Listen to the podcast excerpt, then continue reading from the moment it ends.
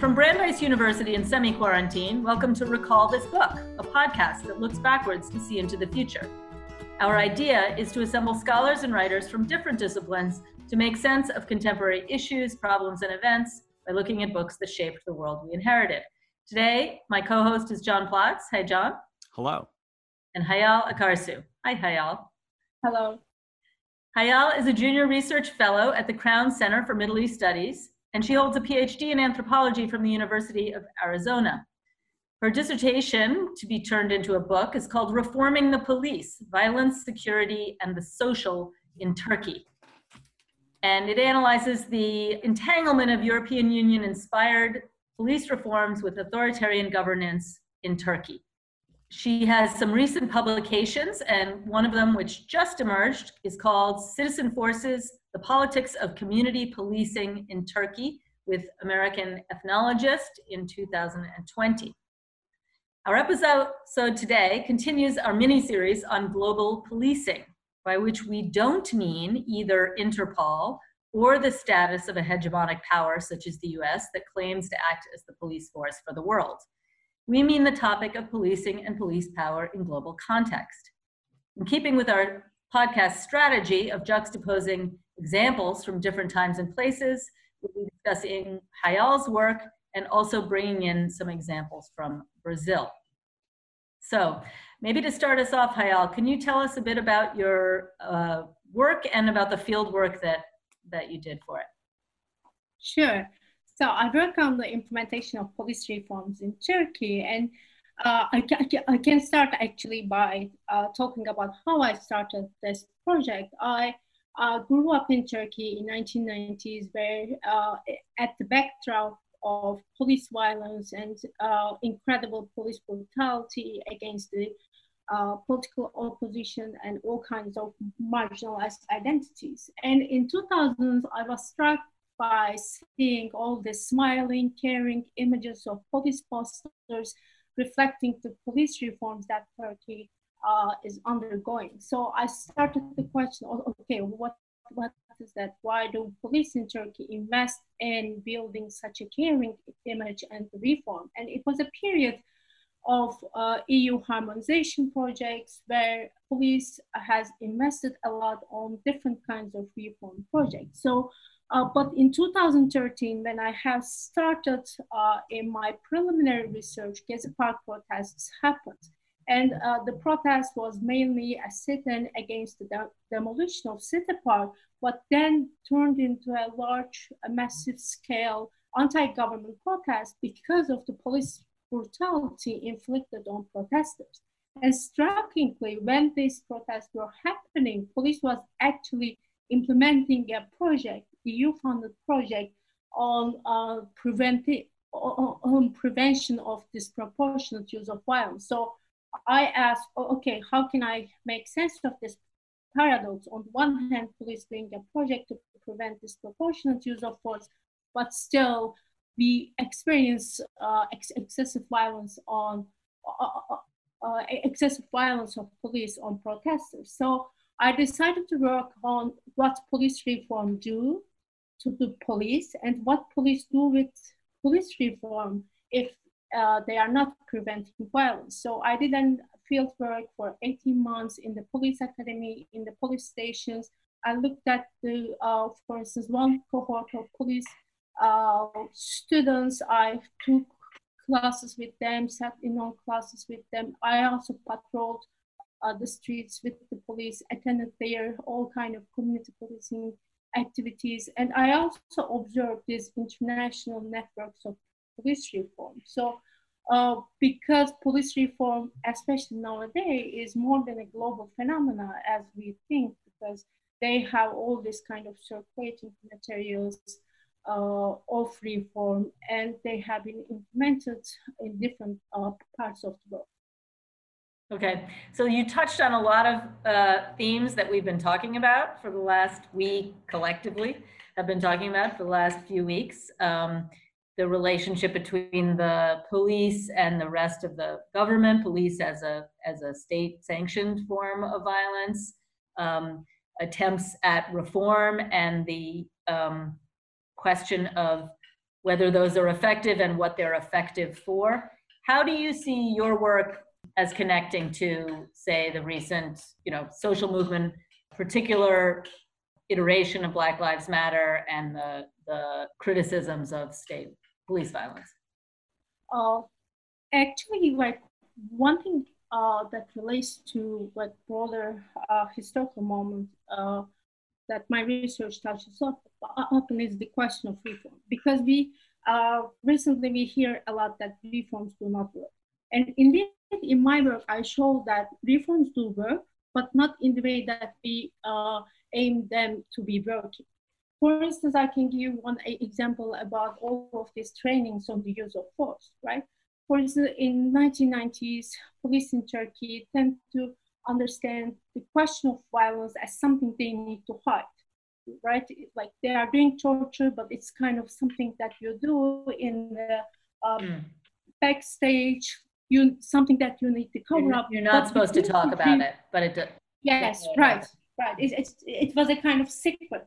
But with these reforms of standardization use of force, I realized that most, most of my interlocutors came to understand their work more like as being a force experts. So all of these, for instance, standardizations about use of force continuum that gives you this kind of uh, escalation of force, which needs to be proportional to the resistance you face.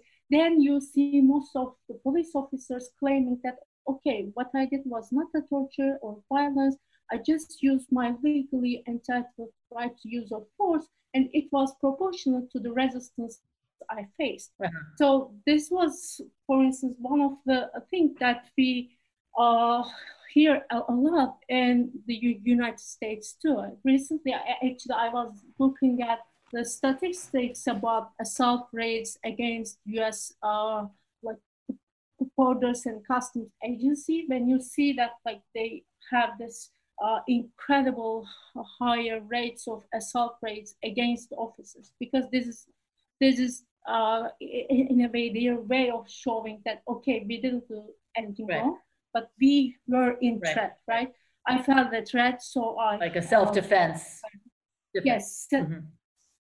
and for the black lives matter in turkey it, uh, racialized policing is exists to a certain extent but what we see in Turkey is mostly uh, the kind of uh, disproportionate distribution of police violence, uh, especially against the marginalized communities, for instance, Kurdish uh, people or Alevi religious minority or other kinds of like gender and sexual minorities. And I remember one uh, slogan that was chanted during the Gezi protest, which was uh, like kind of protests pointing to police and saying that this self-simit, which, which is a Turkish type of uh, uh, police self-simit and live in dignity. They mm. were asking police to kind of to question what uh, they are for, uh, which part of population are they supposed to protect. These these kind of um, moments actually uh, uh, invite larger public to question the role of police in, in a society. Mm-hmm. Actually, so I have a question that relates to that, sure. uh, Hayal. I, I really I love your recent articles. They're so fascinating about the role that the language of reform plays in implementation. And for example, you have the case of sort of community policing, where you talk about the way that community policing ends up being an enabling structure for the sort of violence against minority communities that you you just referred to. So I guess the question I have it's a really big one. It it's it's how you think about um, the relationship between what the police do and w- are are the police carrying out a, a governmental like a governmental agenda that is supported or so that what you see with the police is they are basically the instrument of carrying out what is a broadly supported policy anyway versus understanding the police as like a, a machinery with a logic of their own. Because i sometimes feel in the united states that we people are are either confused or conflicted about whether they see the police the problems with the police being the police doing what society as a whole wants them to do or the police doing this thing which is just like inherent to the logic of policing which is not really carrying out a, a governmental That's agenda actually just just to jump in. That's a really good point because I I think one of the one of the conversations that's come out really clearly and is not resolved is, you know, are the police not doing what they're supposed to do and that's the problem, or is the problem that the police are doing what they're supposed to do? And that that also runs through your work, but that's your question, right, John?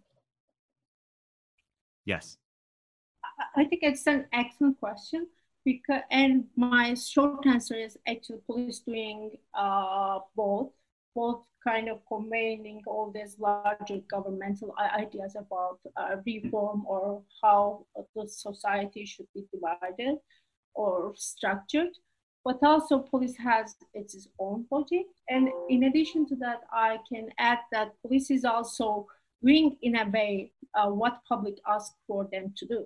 This is also something that we need to take into account. And we usually uh, think that police is just a sole agent. But when we think about all kind of uh, like demands of public and popular support for the police we also see how uh, these different scales of roles of policing are coming into play So, so you, um, when we were discussing this conversation, we decided to bring in a book that, that I want to shift to in a second, which is called City of Walls by Teresa Caldeira. It's about Sao Paulo in Brazil. Um, and, um, but I think this is an interesting segue because one of the things that Caldeira talks about is um, sort of talk of crime. So she kind of distinguishes between actual crimes that that may or may not be recorded but also a kind of you know language or topic of conversation of you know crime is getting worse um, and a sort of um, generation of noise around that that was connected to a need for or perceived need for more police or more private security did you see that in your case that people were sort of maybe not talking about crimes as individual events, but talk of criminality, say? Absolutely. Talk of crime is actually part of all of this community uh, policing activities or uh, general reception of the public because so there are some think about some social problems about the like economic crisis about the like uh, urban transformation Mhm. and when do we start to think them through the lens of crime so how, when do we start to think uh, all of these different social political problems as a problem of crime Mhm. so this is uh, one thing that I observed, and also what I like most about Caldeira's book. Uh, that there are several things, but about the talk of crime, she says how the talk of crime is contagious, right? How it uh, spreads and how it uh, like proliferate, and how through the talk of crime and through the fear of crime, new techniques of exclusions uh, are developed. So, and police in, in a way contributes to this increase in vi- vi- violence. Uh, both they are part of the problem in some ways, in Caldeira's case, and in my case too. Mhm. But also, uh, she also talks about how uh, through this talk of crime, they became more focused on these public offenses. Uh, they thought Mhm. and other things uh, and i haven't talked much about in my uh, like uh, article but uh, what i liked uh, about Caldeira's research again the link she makes uh, about the private security and the public security right Right. because security has become a service both and sold in the market. And when the upper class in Brasilia, Sao Paulo, when they invested in private security firms, building walls and creating more segregated cities, then they started to think police for the less favored ones and private security for the rich, which I also observed uh, in my research. Yeah, this is kind of an unspoken part of this whole discussion. Um, about, you know, private policing, which it, if, you know, which may sort of, depending on the situation of inequality and polarization in the country, may rush to fill a gap that is left by other kinds of policing. Um, The University of Chicago has the second largest police force in the state of Illinois. right.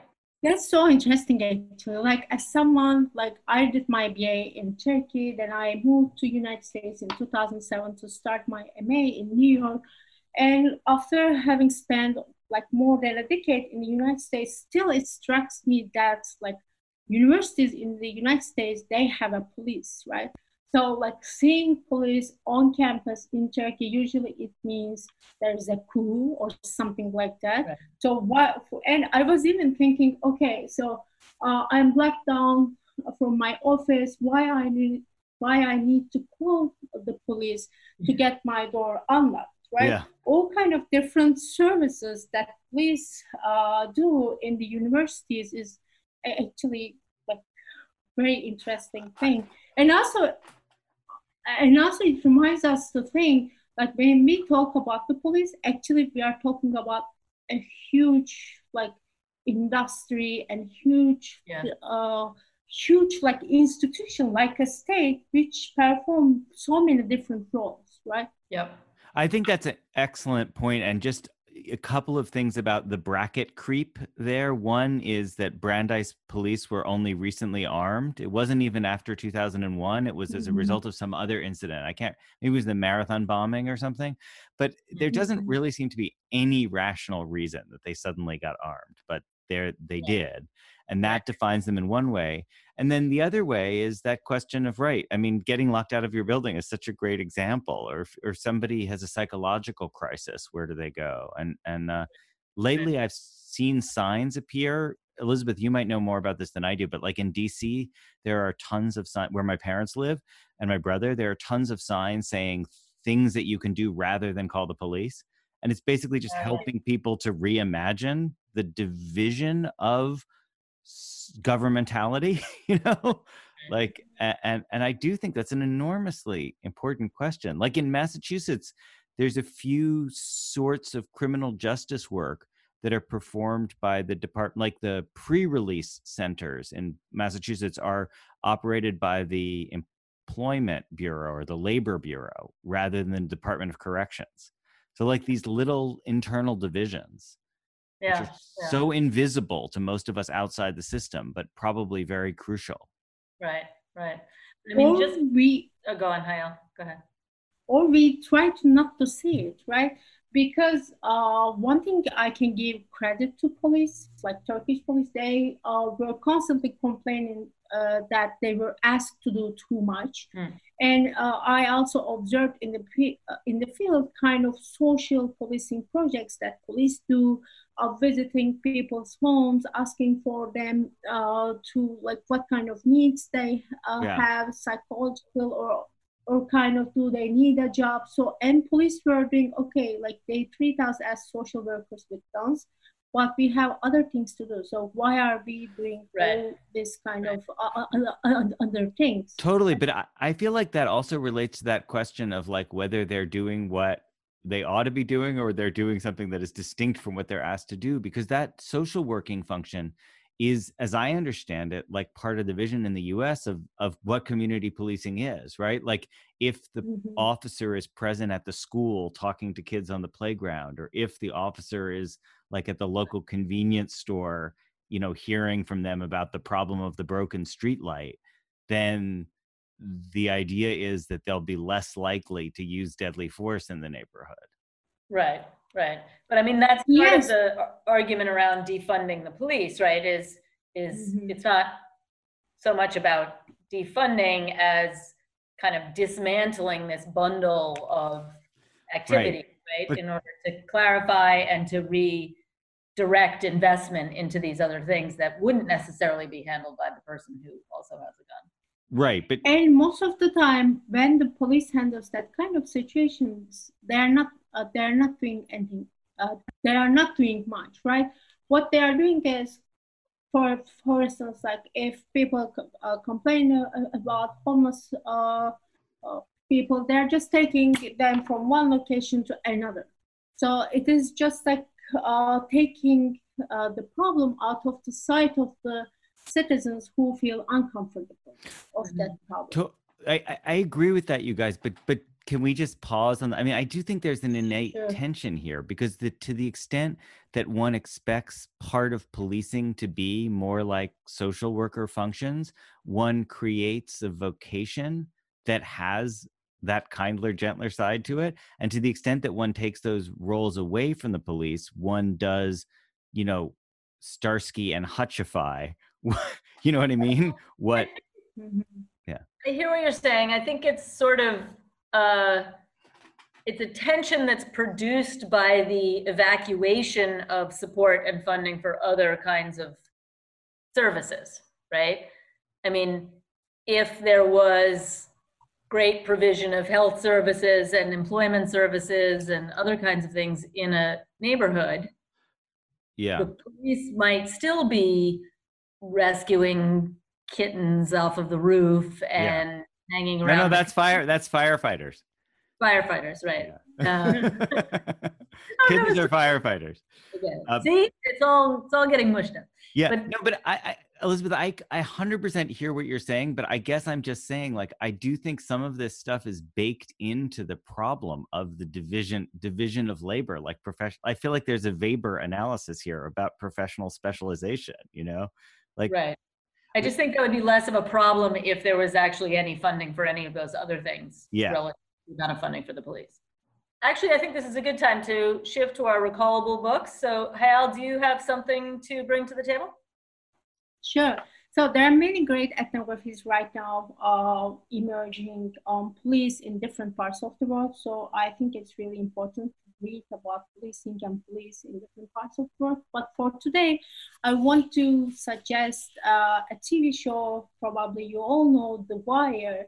Uh, as a kind of recallable uh, show, because what I like most about The Wire uh, uh, is it sees uh, it shows us that this complex space of policing and for instance we see how wiretaps and technology shifts uh, they shift the temporal rhythms and spatial labor of police work Mm. so you see on the one hand this violent presence uh, presence of police on the streets of baltimore but you also see how policing with technology increasingly has become the sedentary management of data, evidence, and code, all this kind of uh, uh, like backwork of the policing. So instead of all these heroic shows on police, I think The Wire has a kind of ethnographic quality in telling the kind of entangled relations that police are into and the way how uh, like these uh,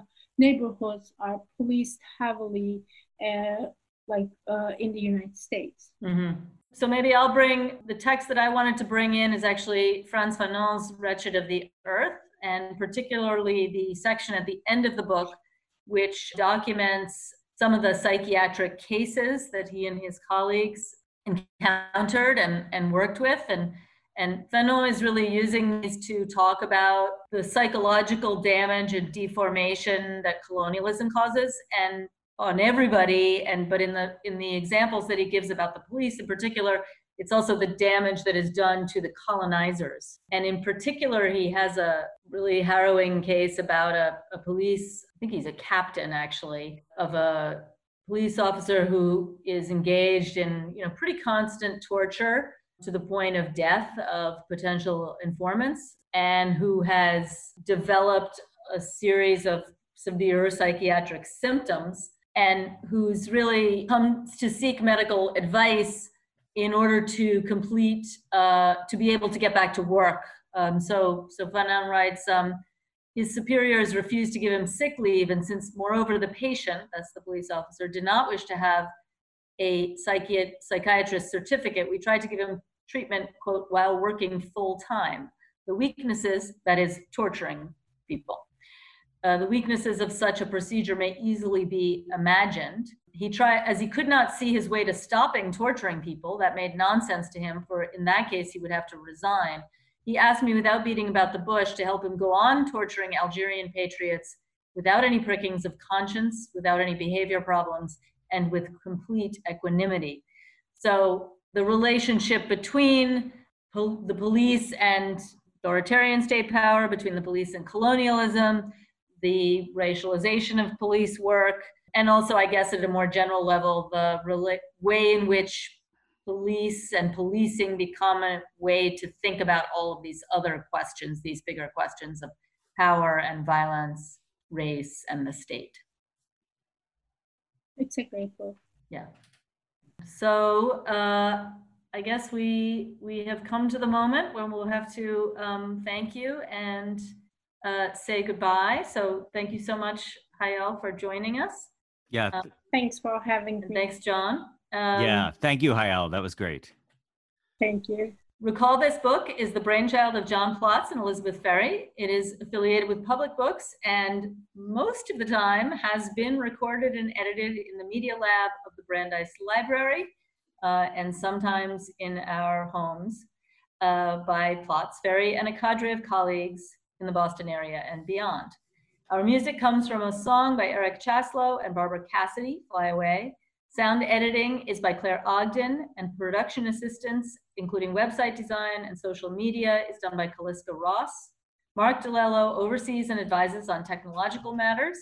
We miss him sorely. We appreciate the su- support of University librarian Matthew Sheehy and Dean Dorothy Hodgson and of the Mandel Center for the Humanities at Brandeis. We always want to hear from you with your comments, criticisms, or suggestions for future episodes.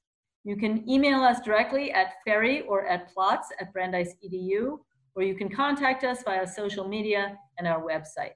Finally, if you enjoyed today's show, please be sure to write a review or to rate us on iTunes, Stitcher, or wherever you get your podcasts.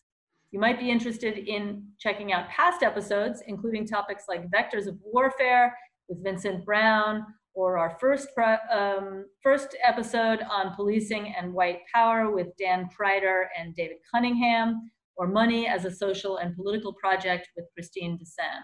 We also have our spring 2020 series called Books in Dark, Dark Books in Dark Times, where we converse with various partners about what books bring them comfort and joy in these cataclysmic moments.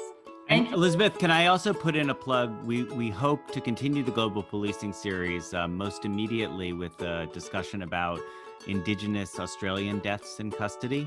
Um, so look for that in the future. Great, thanks. Thank you and goodbye until next time.